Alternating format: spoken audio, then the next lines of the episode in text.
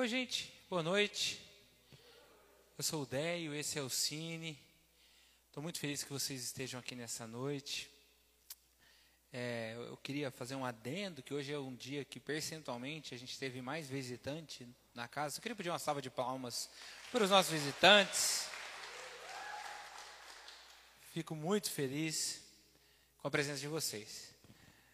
Eu queria te convidar a abrir em Marcos capítulo 5, 21. É o mesmo texto do, da semana passada, não sei se você veio semana passada, mas semana passada, eu acho que vai projetar aqui também, inclusive. Mas enquanto você abre aí, se você quiser acompanhar do seu celular ou da sua Bíblia, semana passada a gente falou sobre até metade desse texto. Porque, na verdade, já tinha dado meia hora de palavra e ainda faltava um bocado. E meu irmão sempre fala para mim que palavra boa é palavra rápida. E que se for rápido, não precisa nem ser boa. Mas falando sério, acho que Deus tinha guardado uma outra metade para nós aqui. Mas de qualquer forma, quero contextualizar você do que foi dito semana passada. Três principais lições. E se você ficar curioso e sentir que é para você, talvez você vá lá no Insta e escuta a mensagem semana passada. Mas resumindo, tá faltando a musiquinha. Cadê a musiquinha? Tá indo aí, Fontes? Essa musiquinha é boa. Resumindo, na verdade, a gente falou muito sobre como Deus é para todos semana passada. Para o rico, para o pobre, para o que é,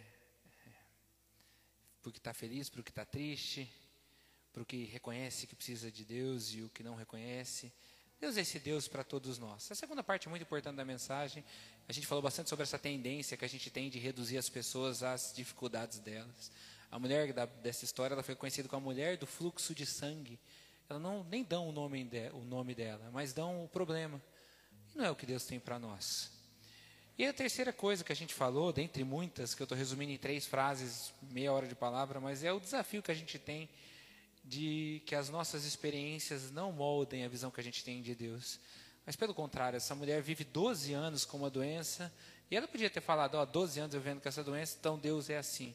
Mas não, mesmo tendo 12 anos, ela faz o contrário. É a visão que ela tem de Deus que inspira a aproximação dela e ela acaba vivendo novas experiências. Então, eu tenho isso para dizer para você também hoje: que, mesmo com tudo que você passou, que você consiga ter uma visão de Deus tal qual Ele é. Mas tá bom, vamos ler a palavra. Diz assim, Marcos 5, versículo 21. Jesus entrou novamente no barco e voltou para o outro lado do mar, onde uma grande multidão se ajuntou ao seu redor na praia. Então chegou um dos líderes da sinagoga local, chamado Jairo. Quando viu Jesus, prostrou-se aos seus pés e suplicou repetidas vezes: Minha filhinha está morrendo, minha filhinha está morrendo. Por favor, venha e ponha suas mãos sobre ela, cure-a para que ela viva. Jesus foi com ele e todo o povo seguiu, apertando-se ao seu redor. No meio da multidão estava uma mulher que havia 12 anos havia sofrido hemorragia. Tinha passado por muitas dificuldades nas mãos de vários médicos e ao longo dos anos gastou tudo o que possuía sem melhorar. Na verdade, havia piorado. Tendo ouvido falar de Jesus, aproximou-se por trás dele, no meio da multidão, e tocou em seu manto, pois pensava: se eu apenas tocar em seu manto, serei curada. No mesmo instante, a hemorragia parou e ela sentiu em seu corpo que tinha sido curada da enfermidade. Jesus imediatamente percebeu que dele havia saído o poder. Por isso virou-se para a multidão e perguntou: Quem tocou no meu manto? Seus discípulos disseram: Veja como a multidão te aperta de todos os lados. Como o Senhor ainda pergunta: Quem tocou em mim?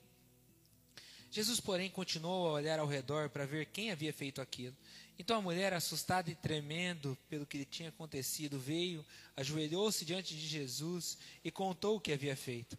Jesus disse: Filha, sua fé a curou, vá em paz. Seu sofrimento acabou. Enquanto Jesus falava com a mulher, chegaram mensageiros da casa de Jairo, líder da sinagoga, e disseram: Sua filha morreu. Para que continuar incomodando o mestre? Jesus, porém, ouviu essas palavras e disse a Jairo: Não temas, apenas creia. Então Jesus deteve a multidão e não deixou que ninguém o acompanhasse, exceto Pedro, Tiago e João. Quando chegaram à casa do líder da sinagoga, Jesus viu um grande tumulto com muito choro e lamentação. Então entrou e perguntou: Por que todo esse tumulto, todo esse choro? A criança não morreu, está apenas dormindo. A multidão riu de Jesus. Ele, porém, fez que todos saíssem e levou o pai e a mãe e os três discípulos para o quarto onde a menina estava deitada. Segurando-a pela mão, disse: Talita come, que quer dizer menina, levante-se. A menina que tinha 12 anos levantou-se de imediato e começou a comer. Todos ficaram admirados. Jesus deixou ordens claras para que. Oh, desculpa, começou a andar. Jesus deixou ordens claras para que não contassem a ninguém o que havia acontecido e depois mandou que dessem alguma coisa para aí sim a menina comer. Feche seus olhos, vamos orar. Deus, obrigado pelo dia de hoje, Pai. Obrigado pela tua palavra, pela tua mensagem. Obrigado pelo que o Senhor já decidiu fazer nessa noite, Deus. Obrigado porque o teu Espírito Santo está aqui, vai falar aos corações, sonda as nossas mentes, mostra para nós, Deus, o que dessa mensagem é para nós, Deus. Que o Senhor que trouxe cada um aqui faça a tua obra, Deus. Não tem nada em mim, Deus, não tem nada em nós, mas o Senhor exige todas as coisas, as palavras de vida, Deus. Então, por favor, que seja uma noite guiada pelo Teu Espírito, Deus, e que a gente consiga deixar tudo que nos atormenta para fora, crendo que o Senhor cuida de tudo isso muito melhor que nós. Em nome de Jesus. Amém. Muito bem. Você conhece gente que faz tudo sobre elas, que enxerga a vida e parece que tudo na vida ela acha que é sobre ela. Ela começa a viver de uma maneira que que o seu umbigo vira o centro do universo de alguma forma, ela deturpa a maneira como ela vai vivendo, achando que tudo que acontece é por ela, para ela e por causa dela. Vou dar alguns exemplos para que você entenda melhor o que eu estou dizendo. Imagine que você trabalha em algum lugar e você briga com um colega de trabalho. E vocês brigam feio. Brigando feio nessa noite, né, nesse dia, vocês não se acertam, você vai embora com muita raiva, acumula isso no coração, no outro dia você volta. Quando você chega no seu trabalho, esse teu colega de trabalho, ou essa colega de trabalho que você conhece, que você brigou, está dentro da sala do seu chefe conversando. E ela está falando um monte, você vê pelo vidro. Logo, imagine que você faça uma dedução, que é, foi lá falar de mim.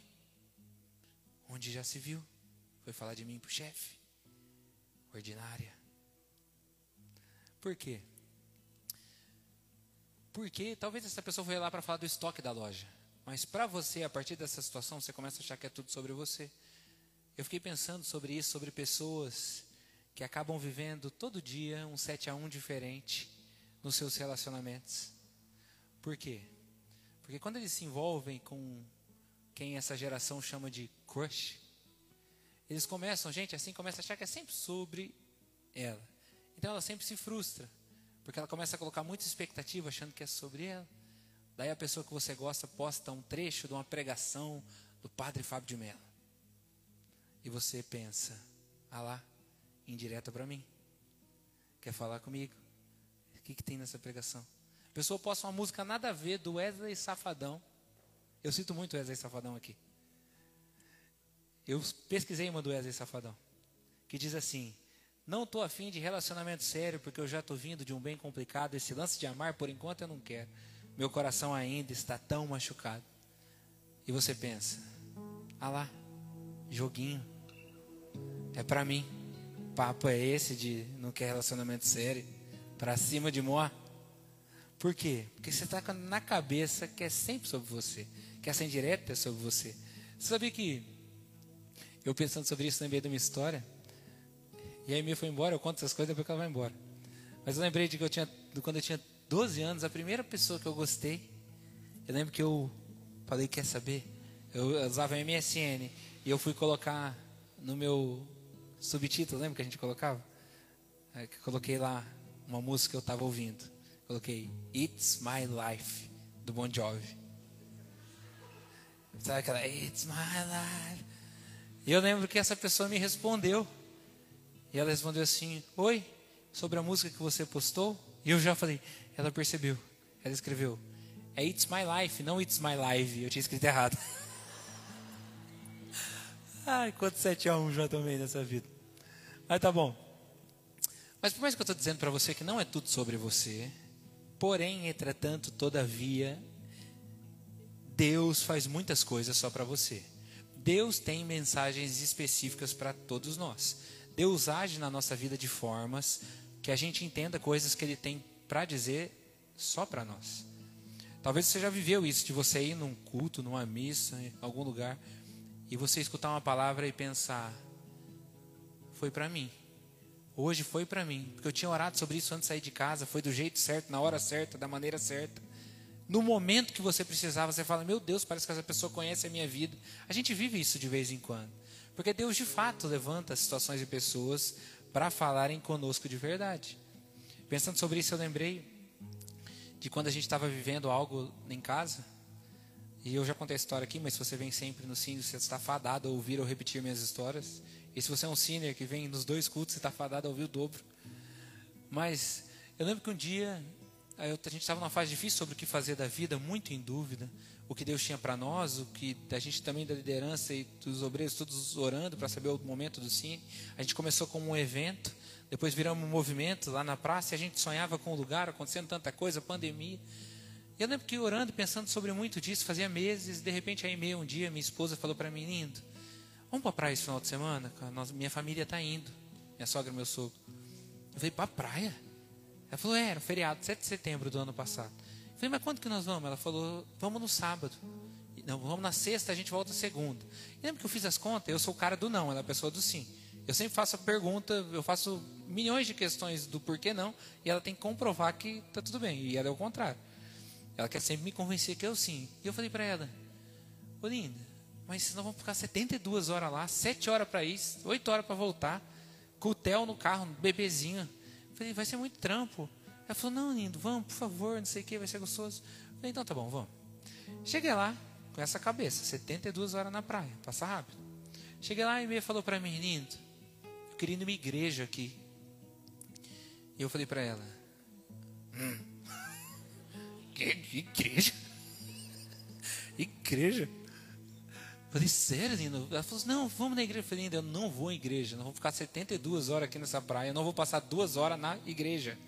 Você pode ir na igreja, eu vou ficar com minha cadeira na beira do mar, você vai na igreja, depois você me encontra. Eu vou na igreja lá em Maringá. Você pensa isso? Não.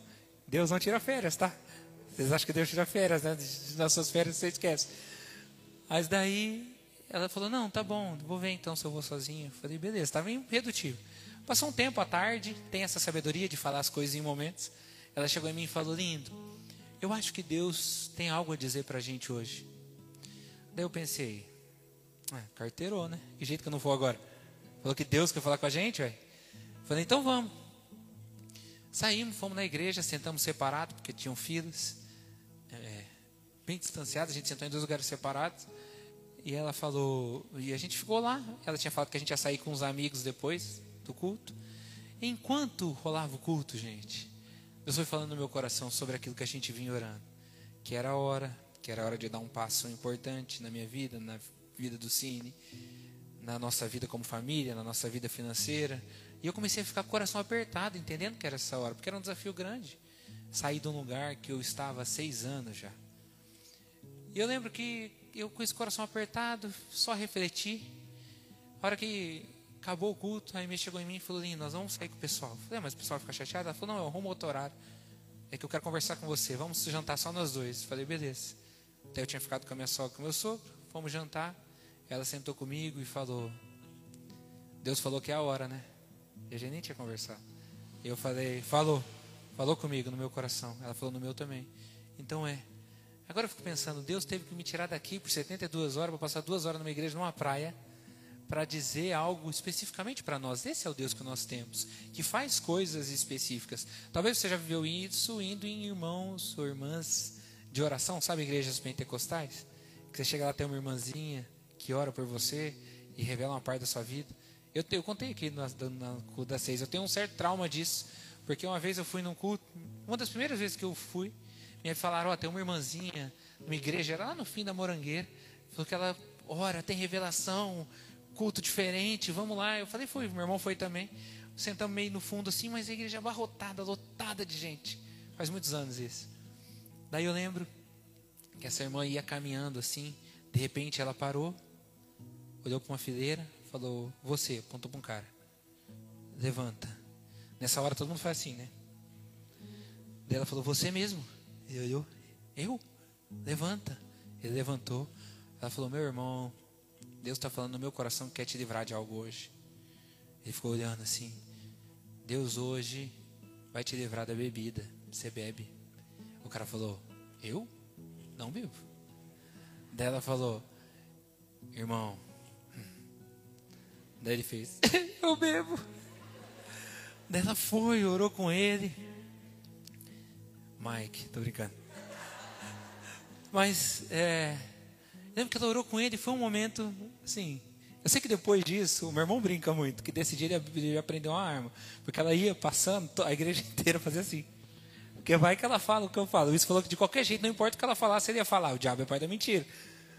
Mas, falando sério, é, apesar de eu ter vivido esse momento, que eu fiquei um tanto com medo, Deus já também já falou coisas importantes no meu coração dessa forma. Eu lembro que uma vez, eu por aqui para controlar o horário. Lembro que uma vez eu fui numa irmãzinha de oração, junto com a galera do Cine, no começo da época da praça, e a moça não me conhecia, a gente foi em um monte, e eu já pregava lá. Mas eu tinha um conflito dentro de mim sobre, de fato, o que Deus queria de mim. Apesar dele ter colocado no meu coração desde sempre, mas sabe essa, essa certeza do que Deus tem? Eu lembro que, eu, eu já falei aqui, mas quando eu era pequeno, primeira vez que a gente botou um terno e meu irmão para o casamento, da minha tia. Eu lembro que meu irmão foi lá, botou o terninho, foi no quarto dos meus pais e falou: Ó, oh, sou advogado. Eu botei uma Bíblia debaixo do braço, fui e falei: Ó, oh, eu sou pastor. E eu lembro que eu estava lá nessa. No meio de todo mundo, essa irmã foi em mim e falou: Você, levanta. E eu cheguei lá ela falou para mim: Ela fala como se fosse Deus, né? Eis que te digo: Te fiz pastor. Você é meu pastor. Você vai cuidar de jovens. E sabe, gente, eu não me apego ao cargo. Não é, não é um cargo. De verdade, eu tenho dificuldade que me chamem de pastor. Eu, eu gosto que me chamem de ideia. Porque não é um cargo, é uma vocação, é o que a gente faz. Pode me chamar de pastor, tá? Não tem problema. Mas é, é mais do que isso. Mas por que, que eu estou contando essa história? Porque nesse dia, Deus mexeu com a minha identidade. O dia que Ele usou essa mulher para me chamar assim no meio de todo mundo, sem não conhecer ninguém. E de fato, eu era o pastor da galera. Nesse dia, Deus confirmou no meu coração que Ele tinha isso para a minha vida mesmo com tudo que eu estava fazendo, mesmo para onde eu estava indo, para onde eu estava caminhando, Deus naquele dia mudou a minha identidade, como eu me sentia a respeito de mim mesmo, a partir da palavra daquela mulher. E eu queria que vocês entendessem que é exatamente isso que Deus faz, e Jesus faz nesse texto. Esse é o link. E eu acho que é exatamente isso que Deus vai fazer na vida de muitos aqui hoje. Reafirmar uma identidade a respeito de quem você é para Ele. Então, gente, vamos lá. Resumão desse texto. Resumão em um minuto. Esse texto começa com Jesus numa praia, beleza, ele está lá, de repente chega Jairo, preocupado, se prostra diante dele, começa a suplicar: Jesus, por favor, cura minha filha, cura minha filha, cura minha filha, minha filha vai morrer. Jesus fala: Tudo bem, vou com você. Eles começam a andar em direção à casa de Jairo. No meio da multidão, a Bíblia fala que tem uma mulher, a mulher com um fluxo de sangue, uma doença que ela tinha fazia 12 anos, que fez ela gastar todo o dinheiro dela, não sobrou nada, ela ainda ficou pior. E não sei se você sabe, mas essa doença para o judeu é uma doença que te afasta, te exclui da sociedade. Nesse, essa doença dela não pode viver em convívio. Então ela perdeu a dignidade, perdeu o convívio, perdeu a sociabilidade, perdeu o dinheiro. Ela vira a mulher com essa doença. E ela está ali no meio da multidão, escondida na cabeça dela, pensando: se eu relar em Jesus, só no manto dele, eu já fico curada, com essa certeza, com essa fé. Ela vai, consegue passar a hora que Jesus está passando, ela encosta no manto de Jesus, na hora ela sente que foi curada. A hora que ela sente que ela foi curada, ela está ali tranquila, foi curada. Jesus para. Jesus olha para trás e fala: Quem foi que me tocou? Os discípulos ficam meio indignados. Eles falam: Jesus, como assim quem foi que te tocou? Mas fácil você perguntar quem não te tocou. Você está no meio de uma multidão, estão te relando toda hora. Jesus fala: Não, mas alguém me tocou. De mim saiu o poder. Tem algo diferente. Porque assim, gente, para Deus, assim como para sua mãe, você não é todo mundo. Jesus não vê a multidão, Jesus pensa nessa mulher. Não é como se Deus olhasse aqui e falasse: Ah, tem uma galera lá no Sincera hoje. Não, Deus pensa em você. Quem você é, seu nome, sabe o que você passa e quer falar com você hoje. Então, Deus não vê o aglomerado. Daí ele fala: Tem alguém que me tocou. E ele começa a insistir. Até que a mulher confessa. Mas percebe que Deus não aponta, Deus podia ter feito igual a irmãzinha de oração, você que me tocou. Ele espera ela falar, fui eu e contar. Primeiro, por quê? Porque tem coisas, Deus, oh, gente, tem momentos onde Deus espera você se posicionar. Ele não vai e faz, não arromba a porta. Ele espera você se posicionar. Ele espera você ter uma atitude. Você de fato querer algo de verdade. Eu falei no, no último no último culto, gente que fica Ai, Deus não me ajuda a ter alguém dele. E às vezes Deus está esperando você se posicionar como alguém dele, para que ele te dê para alguém dele. Porque é fácil a gente pedir alguém de Deus, difícil a gente ser alguém de Deus. 1 Coríntios 3 é o texto mais gostoso de pedir dos outros, o mais difícil de entregar. Então Deus tem isso para nós, mas tá bom. Agora vamos lá. Ele fica insistindo: quem foi que me tocou? Jesus não precisava dessa mulher admitir para saber quem foi, gente. A Bíblia fala que Jesus conhecia os corações, que ele sabia o que as pessoas pensavam. Você acha que ele não sabia quem exatamente tocou ele? Mas Jesus precisava criar uma, um diálogo com ela. Ele queria ter uma conversa com essa mulher porque ele tinha algo muito importante para dizer para ela. E eu queria dizer que essa é a coisa mais importante também para dizer para você hoje. Se você vem aqui não lembrar de nada, lembra dessa parte. Porque o que Deus faz aqui é muito especial. Jesus já tinha curado a doença dessa mulher. Agora ele queria curar o coração dela. Ele já tinha curado o que por tanto tempo machucou ela. Mas agora ele queria reparar o estrago que ficou dentro dela. Sabe por quê, gente? Porque alguém que vive 12 anos sendo excluído e se rebaixando àquilo, mesmo depois de curado, às vezes não consegue parar de se sentir aquilo. Às vezes, você carrega isso dentro de você. Você carrega o seu passado, você carrega aquilo que você viveu, você carrega suas inseguranças, suas falhas. E por mais que Deus já tenha arrumado as coisas, tenha solucionado problemas, dentro de você ainda fica uma visão, um coração quebrado de que algo para você. Deixa eu falar uma coisa. Eu estava lendo essa semana que Mandela, quando sai da prisão, ele fala que ele se obrigou a perdoar os caras que torturaram ele por tantos anos. Porque se ele não fizesse isso, ainda que ele estivesse livre da prisão, ele seria prisioneiro do ódio dentro do coração dele. Você entende isso? Que são duas coisas diferentes. Uma coisa é ser livre fisicamente, outra coisa é ser livre no coração. Uma coisa é Deus curar a doença dessa mulher, outra coisa é Deus curar o coração dela. Eu vi o Emicida falando essa semana também, e eu gosto muito de exemplos aleatórios, você está percebendo isso? Emicida, eu vi ele falando, tem dois tipos de hip hop. Tem o hip hop dos meninos, fala de carrão, de droga. E tem o hip hop dos adultos, que fala de liberdade. Dois tipos, gente. Deus não se importa só com o superficial. Ele se importa com aquilo que é profundo. Então ele pega essa mulher que passou tantos anos doente, que para se curar, relou escondido em Jesus, porque ela nem devia estar ali, e ela podia até ir embora curada, mas o coração dela ele continuaria destruído. Ele olha para ela e ele fala uma coisa muito simples. Ela, ele fala quem foi, ela vem, conta tudo. Ele olha para ela e aqui é muito especial, presta atenção nisso. Ele olha para ela e fala: Filha, tua fé te curou, vá em paz. Qual que é o detalhe dessa história? Em nenhum momento em todos os evangelhos Jesus chama alguém de filha. Ele guardou para ela. Ali ele se revela para ela, para dizer que ela é muito mais do que essa doença, que ela é muito mais tudo isso que que ela passou, que ela é muito mais do que tudo isso que ela sofreu, que ela é filha. Então hoje eu vim dizer para você, acima de tudo, que você é filho, que você é filha, que Deus te vê como filho, como filha, que não importa aquilo que você passou, você nunca deixou de ser filho ou de filha, que Ele nunca deixou de te amar, de te querer, nunca te deixou, nunca quis ficar longe de você, mesmo você tendo vivido tudo isso que você viveu, você continua filho. Você continua filha. Por isso que eu acho tão bonito a gente cantar: Tu és um tão bom, bom Pai. É quem tu és. E eu sou amado por ti, é quem eu sou. Porque Jesus precisa que a gente entenda essa identidade em nós, para que Ele faça tudo que Ele quer fazer na nossa vida. Quem é o único discípulo que fica com Jesus até a cruz? É João. E quem é, qual é a diferença de João para os outros discípulos? Que ele se sente amado. Como que ele se chama? Toda vez que ele vai citar a si mesmo no Evangelho de João, ele escreve o discípulo a quem Jesus amava. Está em nenhum lugar da Bíblia, só em João. É ele que se sente amado, não é que ele era favorito, não, é que ele se sente assim. Às vezes, que, assim, gente, quem que vai conseguir perseverar na caminhada com Deus? Quem perceber que é amado, quem saber disso, isso é fundamental. Daí Jesus olha para ele e fala: Vá em paz. Então, vá em paz. Do seu problema, amém, já curei. Mas mais do que isso, vá em paz em quem você é. A religiosidade oprime tanto, gente. Tantas pessoas vivem anos e anos achando que não são amadas por Deus, achando que não são dignas. E Jesus vem, faz o que faz, e através dele todos nós somos amados de fato. A gente precisa ser livre nisso. Agora vamos lá. Um detalhe para você: aprenda com isso que Jesus fez. Porque o que, que ele faz? As palavras dele curam mais do que um milagre. Palavras curam, gente.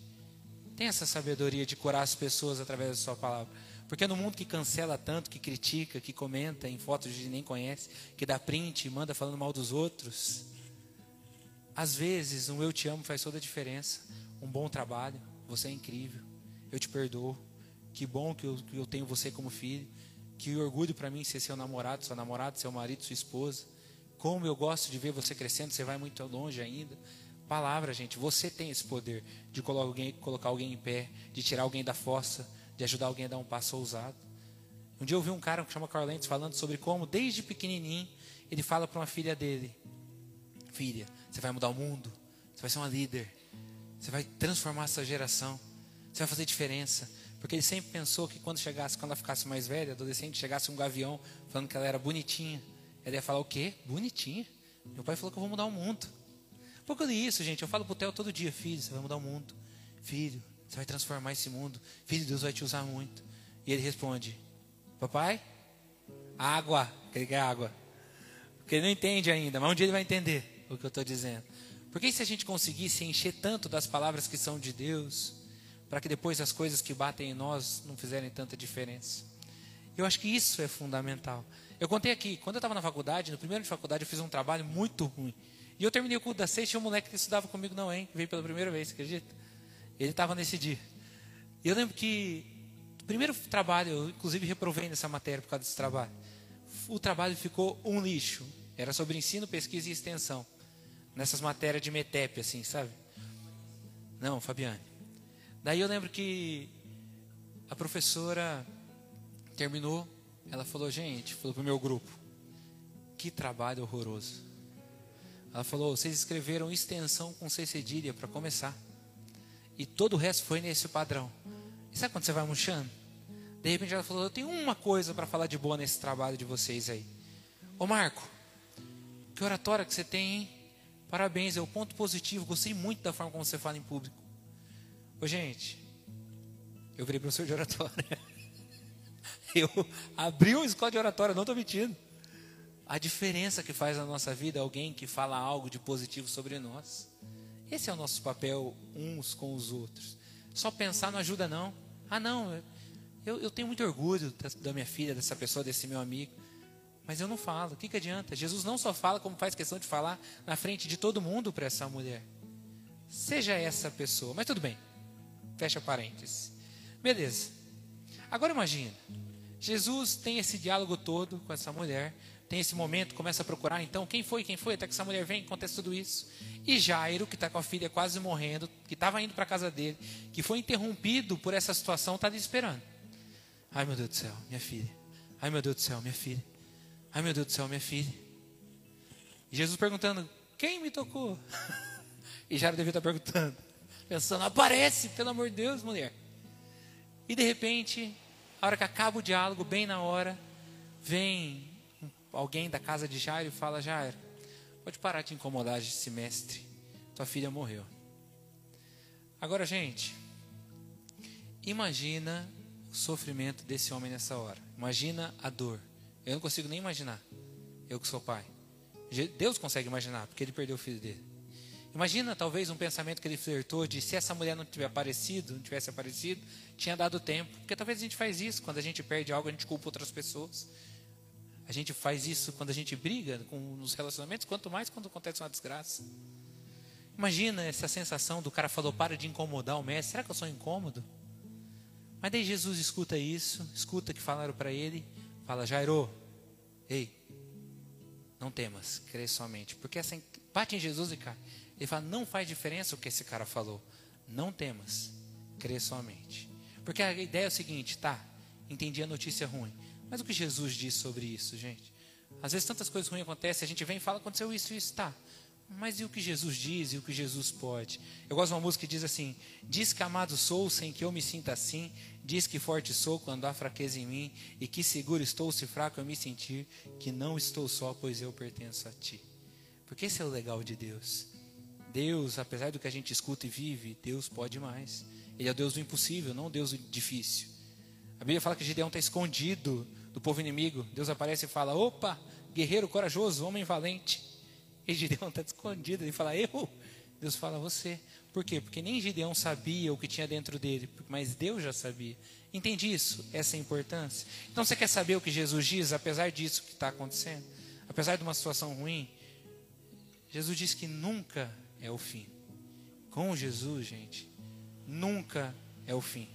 Eu vi uma frase do Confúcio que diz assim: Todos temos duas vidas, e a segunda começa quando percebemos que temos só uma. Deixa eu adaptar isso. Todos temos duas vidas, e a segunda começa quando percebemos o Deus que nós temos. Porque esse Deus que nós temos é um Deus que faz milagres, que ressuscita. É um Deus que tem uma vida muito maior que essa para nós. Um Deus que tem uma vida eterna preparada para a gente. E se tudo der errado na tua vida, tudo. Se tudo der errado, se a partir daqui você sai daí, não vai acontecer, fica tranquilo, não estou jogando praga. Mas se tudo desse errado na sua vida, e você acabasse morrendo, você fecha o olho nesse mundo, abre o olho na presença daquele que te amou tanto e tem uma vida muito melhor que essa preparada para você. Esse é o Deus que nós temos. Eu vi um, um, um, trecho do Senhor dos Anéis que o Sen, depois de tudo que aconteceu, olha para o Gandalf e fala: Achei que você estivesse morto, mas também achei que eu estivesse morto. Tudo que é triste deixará de ser verdade. E a verdade é que sim, tudo que é triste deixará de ser verdade, porque Apocalipse diz: Ele enxugará dos olhos toda lágrima, e não haverá mais morte, nem tristeza, nem choro, nem dor. Todas essas coisas passarão para sempre. Então, gente, essa é a nossa esperança e com ela a gente vive de uma maneira muito melhor. Porque eu posso viver com fé de que vai dar tudo certo. E se algo der errado, eu sei que não é tão errado assim, porque Deus tem mais para minha vida. Eu estava vendo uma música do Tiaguinho essa semana, escutando. Eu sou eclético, né?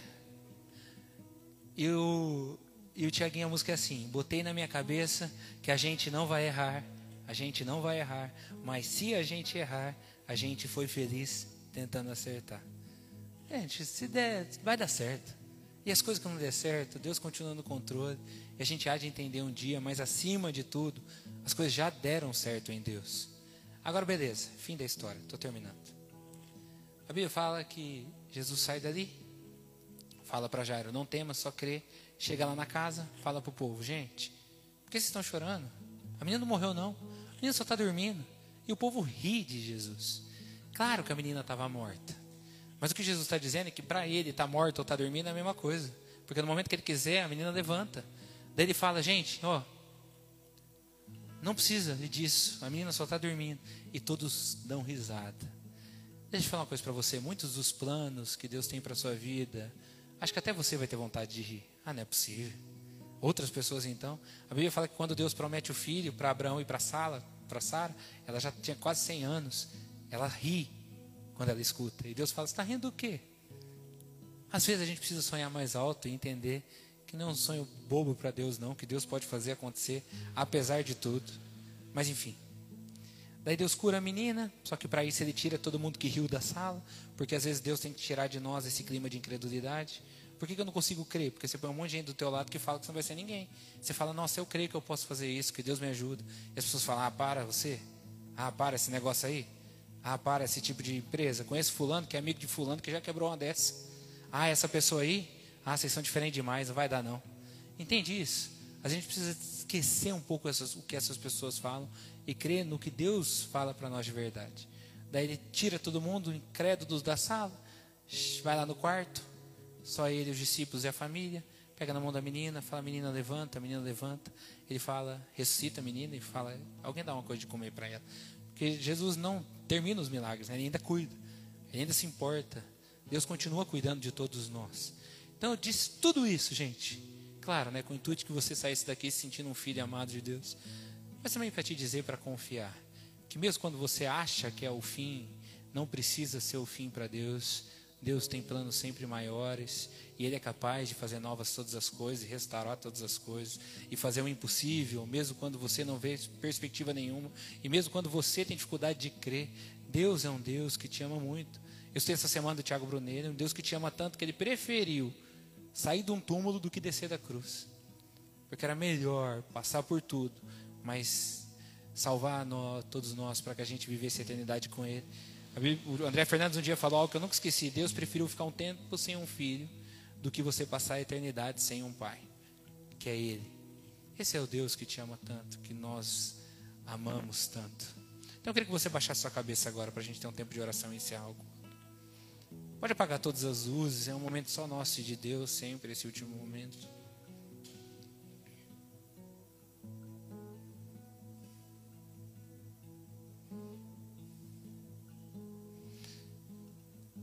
Baixa a cabeça, todos os olhos fechados. É um momento só seu e de Deus.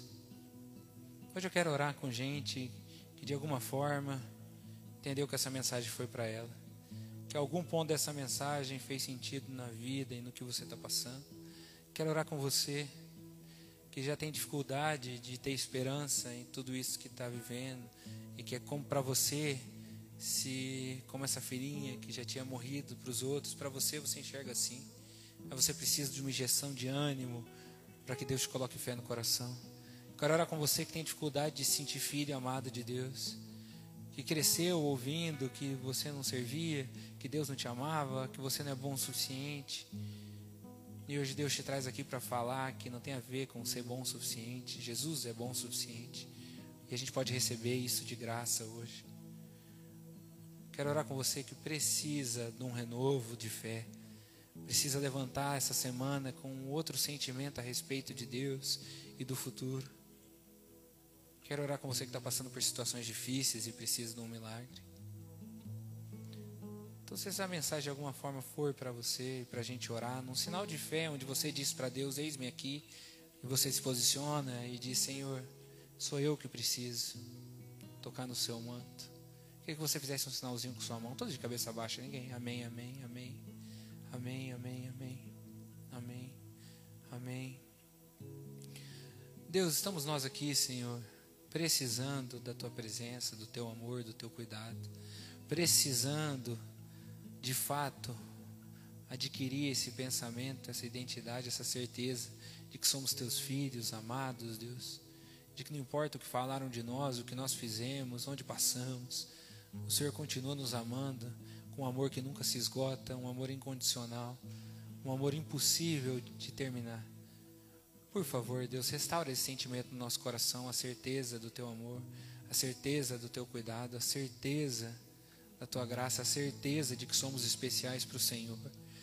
Deus, coloca no coração de muitos aqui, Pai, viver milagres, Deus, mas mais do que isso, acordar de manhã com a absoluta convicção de que o Senhor vê de que o Senhor está ali acompanhando com olhos de amor, não de julgamento. Deus, em nome de Jesus, Pai, restaura a nossa fé, a nossa vida, Deus. Faz os milagres que nós precisamos, Senhor, com certeza. Mas mais do que curar o externo, cura o nosso coração, Senhor. É o que nós pedimos hoje, muito gratos por tudo que o Senhor já decidiu fazer. Em nome de Jesus. Amém.